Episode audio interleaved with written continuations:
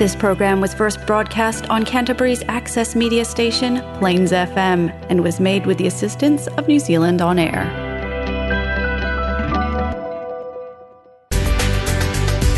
It's now time for Activate, a show brought to you by Amnesty International.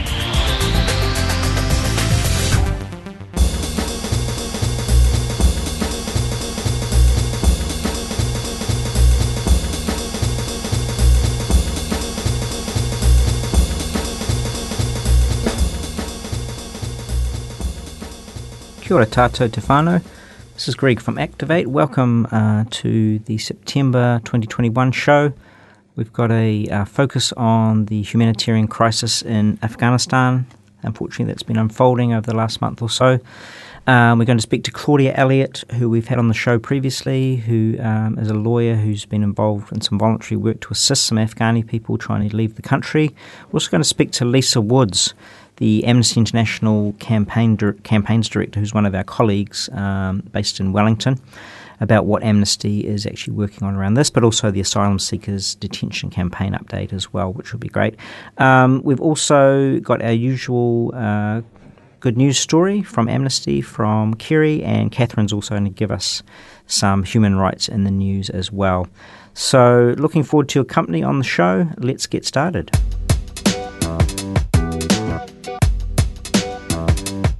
Hello, and welcome to another edition of Human Rights in the News for the month of September. Happy spring, everybody.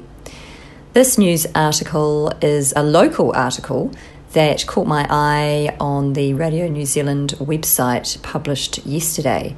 The headline reads Human rights should be separate from trade deal, Meat Industry Association. The Meat Industry Association says concerns about human rights should be kept away from trade as it welcomes China's bid to join the Trans Pacific Partnership. And that, if you don't already know, is the world's biggest free trade agreement. Signatories to the trade deal, such as Australia, have previously voiced strong concern about the mass incarceration of Uyghur Muslims in the Xinjiang region, and that's in the northwest of China. But a leading export body in New Zealand, the Meat Industry Association, said that Aotearoa should back the bid. Chief Executive Sirma Karapeeva said geopolitical and trade issues are separate. She was quoted as stating, The government has spoken very clearly about New Zealand's approach to a sovereign and a standalone foreign policy approach, and I think it's important to keep geopolitical issues away from trade issues. However, there have been global concern about China's treatment of human rights. In May, the New Zealand Parliament unanimously called for action to prevent severe human rights abuses against Uyghur Muslims, in a motion that stopped short of calling those abuses genocide. China responded with a statement from the Chinese embassy website that the declaration was in total disregard of China's solemn position and saying this move grossly interferes in China's internal affairs. Amnesty International's New Zealand director has said that an international mission is urgently needed after the group's report called Chinese treatment of Uyghurs a dystopian hellscape. Taiwan, which is seeking to join the partnership, has expressed alarm at China's application, saying its recent policies lack transparency. Well, I hope that report was of some note for you.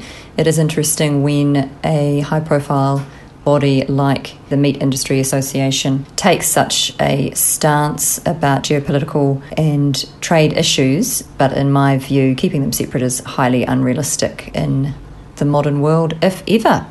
Thanks for listening. Thanks for tuning in, listeners. Um, I'm just here in the Plains FM studio. I'm actually speaking with Claudia Elliott, based in uh, Auckland. How are you, Claudia? I'm well, thanks, Greg. Thank you so much for joining us again. Um, our listeners on Activate will be familiar with your voice. Uh, you were recently interviewed a couple of times um, with um, a colleague of yours or a friend. I'm not sure if she's a friend of yours, but Catherine Butchard um, had a couple of conversations with you uh, about some other topics previously, including Afghanistan. And today we're going to talk a little about um, with the worsening crisis in Afghanistan, some of your mahi that you've been involved with. So, um, just we'll, we'll, sort of launch straight into that if that's all right, Claudia. Now, you are a lawyer. uh, based in Auckland, as we said, and also you have worked um, for the UN Development. Are you still currently working for UN Development? Did you do any work for them, or is that something you do at the moment? I'm just about to go back to Somalia. Oh, okay, wonderful. I think we've talked to you a little bit about your Somali work before. So, um, okay. So you're leaving quite soon, are you? Or? I hope so. yes, depends on the situation. Yes, I suppose with travel and, and, COVID and everything else as well. So, just at the moment, just for our listeners' benefit, so you are currently involved. We're all we're all quite, I think, aware, unfortunately, through the media about the worsening humanitarian crisis and things that have happened in, in Afghanistan recently. So, you're currently involved in some what I understand is voluntary work. You're assisting some Afghani nationals and perhaps others as well. I'm not sure to obtaining visas to leave Afghanistan. Um, so, you, how did you come to be involved with that work directly? Uh, initially? Probably through my time in Afghanistan with UNDP. I spent five years there, mm-hmm. so I know quite a few of the people involved. Yep. Sure. Okay. And so, could you just give our listeners an understanding of what is that current process a little bit that you're involved in as of today? So, I'm speaking to you on the 16th of September. Um, so, you may have you obviously you are directly involved right now. Is this like a legal process, having to make applications to the courts here, or is it the immigration department, or what's the process that you're involved with? Well, I'm supporting 10 families at present to Mhm. try and get New Zealand visas, Mm-hmm. Yep. and um, that's through both immigration and um, MFAT and various other departments. Okay, right, right. So you've actually got. Is it? Do you need to file papers, or is it? Is it filling them out, helping assist? You've assisted them to fill out applications. Are you just waiting to hear back on some of the results, or is there delays there, or what's happening at the moment? Um, I've, I've filed lots of papers Hmm. for them, and we're waiting to hear back the results of some. Some have been granted visas already, Yep. and we're trying to work with them as to how they can get out of Afghanistan and get to New Zealand. Okay. Yep. Right. So I was doing a little bit of background um, listening and reading, and I saw that you were. I think I even heard this interview. You were interviewed back on 24th of August, so only about three weeks ago. Uh, Radio New Zealand interviewed you, and you described obviously a very dire situation in Afghanistan um, for many who were trying to leave. Um, obviously, you were aware specifically of people, including teachers, um, some involved in human rights work, and other things as well, actually being targeted by the Taliban. Um, now, we're, we're sort of three and a half weeks down the track from them. Uh, As far as you're aware, has the situation deteriorated further in, in, in Afghanistan? Because there was that deadline, I think, at the end of August, the first deadline in terms of people not being able to leave. Has it become more difficult, as far as you're aware, for people to have a realistic chance of leaving the country? Much more difficult Mm. and much more risk to the high risk humanitarian groups Yep. Yep. need to desperately get out. Absolutely. Okay. And on the ground, do you have actual? Do you have uh, aside from the actual families and the nationals that you've been supporting? Do you have other contacts on the ground who are still international people or other local Afghani people still working on the ground to, to assist some of these people? Um, they're trying to get out themselves. Uh, right. of Yeah. them. Of course. Yeah. I Of course. I have UN contact and also medical contact in in um, Afghanistan, but all of them are at severe risk Yep. and they're trying to get themselves out. So, for instance, I've got a colleague I worked with for Mhm. five years. Mm. He went to the office the other day to try and get some documents. Yep. He was stopped by the Taliban. He was whipped.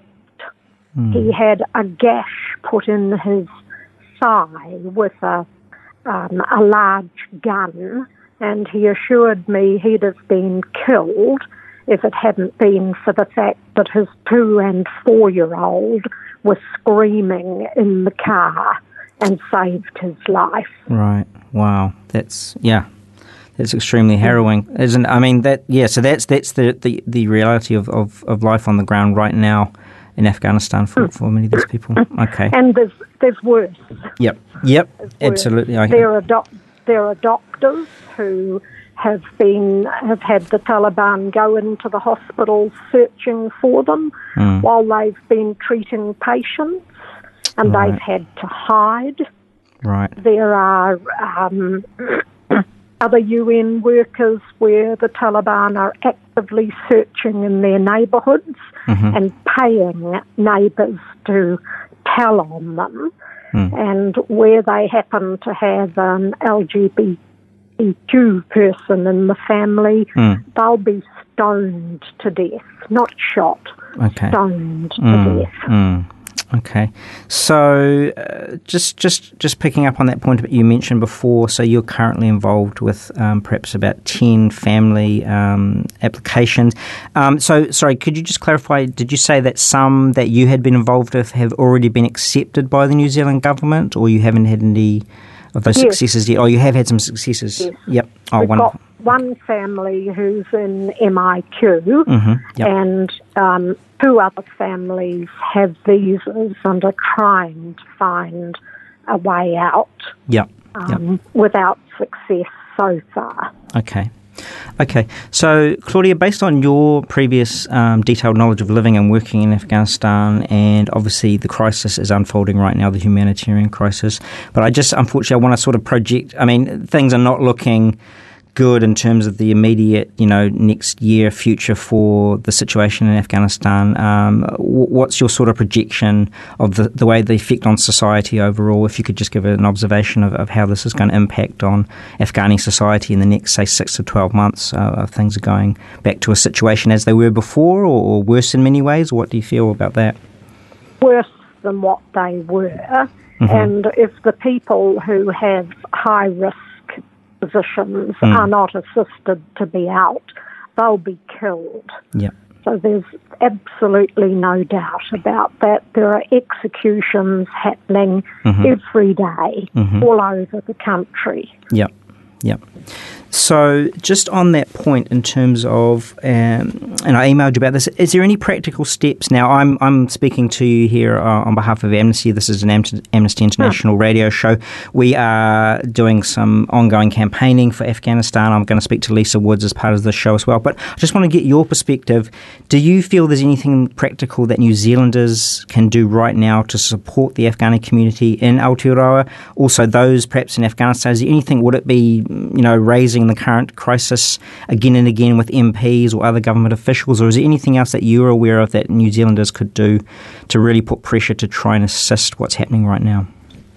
I think what we can all do is to contact our local MP by hmm. whatever means we can do it and tell them that we need the government to announce details of family reunification programs Yep. and also announce support for a humanitarian quota. Right. If I can just give you one more example. Yes, please A do. cardiologist hmm has been told his life will be spared if he gives his 10 year old daughter as a sex slave to the Taliban. Okay. That's, hmm. that's the level that we're at hmm. now, hmm. and that's not going to change. No. So the government needs to support a humanitarian quota for people who are at high risk, such as UN workers, medical people, Yep. um, LGBT, those whose lives are at high risk because of the work they do hmm. or other characteristics. Yeah. Okay. And just just remember, New Zealand didn't wait for the rest of the world to give women the vote. We got out there and we led the rest of the world. We need to in this instance too. Yes, and that's that's a very good point, Claudia, and very well put. Thank you for that, and thank you for that um, practical um, aspect of what people can do. And it is an urgent situation; it is a crisis. We are talking about a crisis and a very urgent situation as well. Um, thank you. That message will go out. I'll also pass that message on through to our Amnesty contact, contacts, and we'll promote that on our Facebook page and other um, uh, media, social media that we use to promote the show, but also Amnesty's work. And definitely, um, the, you know, just mention the work that you're doing.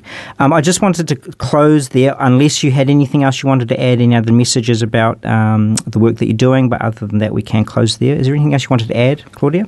No, just urgent, urgent, urgent. Yes. And the only one who can make change is the government. Absolutely, absolutely. Um, I agree with you entirely. So we will put those those messages out through this through this media and other media uh, that we have as well.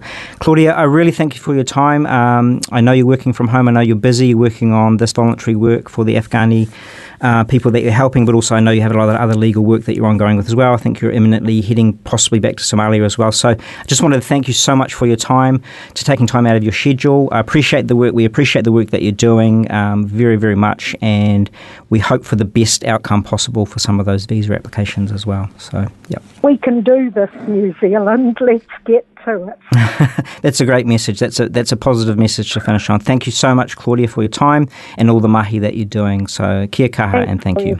No worries. Thank you. Thanks. Bye for Bye. now. Kia ora whanau. Thanks for tuning in again to Activate this month of September.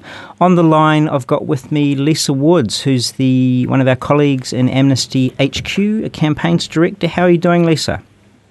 Hi, Greg. Nice to be here. Thank you so much for your time. We really, really appreciate it. And it's great to have a bit of a chat to um, our Amnesty colleagues and friends and those who are actually doing the mahi as well um, in terms of the coordinate all the campaigns around Afghanistan. Now, our focus this month is on Afghanistan and the unfortunately the grave humanitarian crisis that has been unfolding um, during the month of August and, and before that as well, and is continuing at the moment. So, basically, we'd like to get for the listeners from, from your perspective, being involved in some of that campaigning right now. Um, could you just give us a little bit of an overview of, yeah, just Amnesty's perspective and and um, position on what's happening right now? Yeah, so I mean, what has been happening has been horrific. Mm. Uh, you know, right now there are compounding crises taking place. Mm. You've got displacement, you've got conflict, and all of this, of course, is in the context of the global pandemic, COVID 19. Yeah. Uh, and we're deeply concerned by reports of the human rights abuses. So it's a really, you know, hard, horrific situation. Um, thousands of people are at serious risk and face a really uncertain future, and you know, people just simply want safety. Absolutely, absolutely.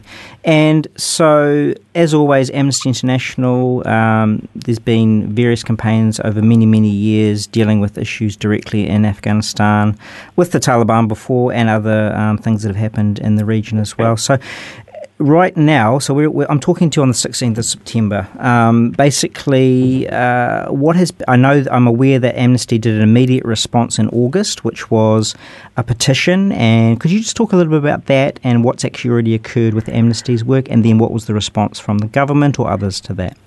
Yeah, so as the, um, as the situation unfolded, the government's immediate response focused on evacuating citizens mm. and people mm. who had assisted the New Zealand Defence Force. Yeah. However, we, along with many others, recognised this fell well short, as there were thousands outside of this tight criteria that really needed help. So we worked with Action, Action Station and mm-hmm. Oxfam Aotearoa to speedily grow signatures uh, and deliver a joint petition calling on government to widen evacuation support, but as well about committing to re- the resettlement of people from Afghanistan in Aotearoa and over a short time period, we received over 21,000 signatures. Mm. So it was a truly inspiring show of the breadth of support here for the government to do more. And we handed that petition over um, virtually at the time because of lockdown. Yep. And what the government is currently working on is a second tranche of its response to the situation in Afghanistan, mm-hmm. and we expect this to be coming soon. So there's been a lot of work uh, amongst many organisations and individuals to put pressure on government to ensure that in the second response, uh, mm-hmm. what they come out with really meets the scale of the crisis. Yeah. And actually, just today, uh, 60 organisations and individuals came together to uh, sign a joint letter calling on the government to do more, particularly around increasing humanitarian aid, uh, establishing uh, pathways of uh, relocation and resettlement, mm-hmm. In leading international efforts to ensure that we're really um, keeping an eye, monitoring, investigating what's happening in Af- Afghanistan. But and a real important part of this call was also that the government is liaising and consulting meaningfully with the Afghan community here in Aotearoa, New Zealand, mm. about what's needed. That's absolutely crucial. You're absolutely right. So that, that letter has uh, has it actually just gone out like in the last day or so, or even yeah, yeah. it just right. it just went out today. Right. So one of the things, and people can check out the letter on the Amnesty website Mhm. because we're really Yep. encouraging people to talk to their local MP. Yes. We even wrote to the Minister of Foreign Affairs, Nanaia Mahuta, to reiterate these calls. So. Yep. That the second stage of the government's response, as I said, really meets uh, the scale of the crisis that we have before us. And actually, Action Station have an action on their website Mm-hmm. where you can easily send a letter echoing these calls and your thoughts to decision makers. So that's a really easy way to get on there and uh, show your support and put pressure on government. So we're really encouraging everyone out there to do that. That's wonderful, and that's some practical um, advice right there for everyone who can go onto the Amnesty uh, website, amnesty.org.nz. As you say, there, there might be information how to link to Action Station, but Action Station is very easy to find online as well. So if you want to do either or both of those things, that'll be fantastic, everyone. Um, that is wonderful. Thank you for that update. And just, just finally on Afghanistan. So obviously, Amnesty knows that this, unfortunately, with the Taliban um, re-establishing themselves, it's going to be a longer term humanity. There's going to be a lot of more of the humanitarian crisis, unfortunately, to come in the immediate future, and then there may be a longer term, um, you know, campaigns with Amnesty and other NGOs to try and support people who are who are living under the regime as well. So unfortunately, we're in for the long haul, I think, here, aren't we? That's Again, right. possibly, yeah. That's right. And that actually just reiterates the importance of that international call about having that um, robust investigative mechanism to be able to document, collect, and preserve evidence of where there are crimes or human rights violations. Mm. And actually, just recently, Amnesty International called on the United Nations Security Council Mm. to extend the UN's mission in Afghanistan Yep. to ensure that we can monitor and investigate these abuses. And actually, that vote on the mission's mandate is due to happen on the 17th of September, uh, Okay. so tomorrow. Yep. Right. So it's really important that um, you know that countries do their bit domestically in terms of helping people relocate and resettle. But there's also, just as you say, you know, there's that international drive is really important to keep monitoring what's happening there. Absolutely, absolutely. Thank you for those um, updates and also those practical steps that people can take, including lobbying MPs. And that's something I've just spoken to Claudia Elliott, who's also interviewed on the show, um, about the real urgency right now, as of September, as of 16th of September, to really um, take urgent action if you can, please, to all of our listeners as well. I'm just going to change tack altogether now, uh, Lisa, and thank you for doing this as well. Um, this is another thing which a lot of our, f- our listeners should be familiar with and will be familiar with, which is a campaign uh, on asylum seekers in detention. Now, that's been ongoing at least since the annual Hui, which I believe was in May. I might be getting my timeframes a little bit wrong there. It might be started before that, a little bit before that. But can you just give us a very quick update on Amnesty's uh, milestones with that cam- campaign to date and what's happening at the moment? Yeah, so no, you were right. May, uh, May we launched the campaign to Mm. stop the imprisonment uh, in prisons of people coming to Aotearoa, New Zealand, seeking asylum. Mhm. And we were really delighted to hear a few months after that launch, Mhm. uh, the Minister of Immigration, Kris Faafoi, and Associate Minister Phil Twyford Mm. order a review into this practice. Mm. So that move is significant. It's a huge step forward. Mhm. But the key is we need to keep the pressure on until we actually see legislative change confirmed. Yeah. Uh, the review is kicking off or, or just about to kick off, so it's a really important time uh, to be putting that pressure on. The review is due to be completed in November, as I understand it. Mhm. So we're doing all we can to continue building that public support. And this is where the Amnesty supporters have been so important in terms of building that groundswell of support. I know there are events and activities planned across the country, though I know that COVID 19 is posing a bit of a challenge there. But anything people can do to encourage people to sign the petition that's on the Amnesty website, Yep. uh, talk to their local MP about this issue is incredibly in, helpful and important. Yeah, we're almost there. We just need this push and more information on how people can take action with this is on our website. Wonderful.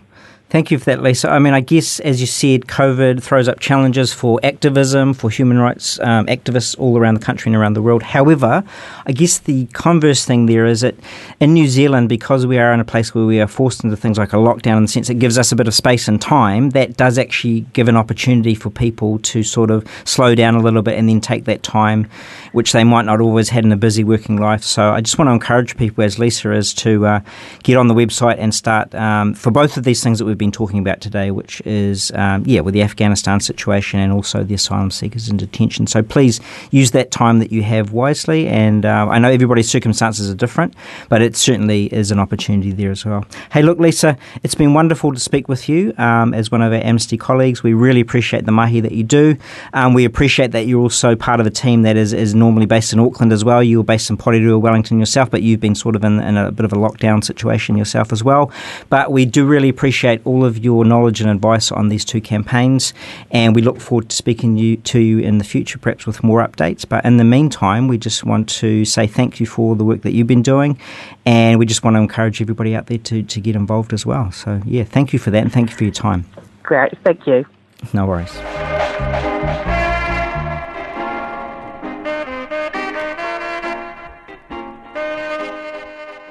Hi, this is Kerry with some good news this September 2021. Um, the, the piece I want to focus on today is the release from prison of Roberto de Jesus Quiñones Haces, a Cuban lawyer, independent journalist, and prisoner of conscience. He was released on the 4th of September 2020 after serving a one year sentence. Roberto had a, a challenging time in prison. He um, documented the situation from prison during his uh, period of detention. For example, he wrote that the quality of the food is still deplorable, despite reports of the vulnerability of older adults, prisoners over 60, to COVID 19. Many of them are kept in cubicles where they live in overcrowded conditions with almost two dozen people. So he's um, leaving some very challenging conditions for the remaining prisoners there, and that's something with COVID continuing to be a major issue around the world that we are very concerned and conscious of. And on his release, he thanked Amnesty International for all the support and hard work on his behalf. Uh, there was a big campaign to uh, show solidarity and request his release, and he reconfirmed his commitment to defend independent journalist journalism and freedom of expression in Cuba. The situation in Cuba is something we'll be um, continuing to follow. There's activists, including political activists, independent journalists, human rights defenders, uh, are regularly imprisoned solely for their consciously held beliefs in countries such as Cuba. And these individuals should not be imprisoned in the first place and should be immediately released. Amnesty International has found that the disproportionate and arbitrary use of the criminal law, campaigns of state sponsored discrimination against those who dare to speak out, coupled with discriminatory dismissals from state employment and the lack of an independent judiciary to challenge this, all create a profound climate of fear in the country. It is a relief to know that Roberto has now been released, and we hope to hear better news from many people in a similar situation that he has been in over the past year. Thank you.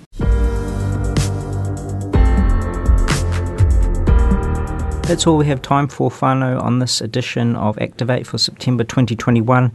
Thank you so much for tuning in and listening. Thank you to our guests, Claudia Elliott and Lisa Woods, speaking to us about the urgent crisis in Afghanistan. I do urge you to do what you can during the month of September and the next few months as well, to go online and support um, the campaigns to try and assist people in Afghanistan and also the Asylum Seekers campaign. Thank you to the team at Plains FM.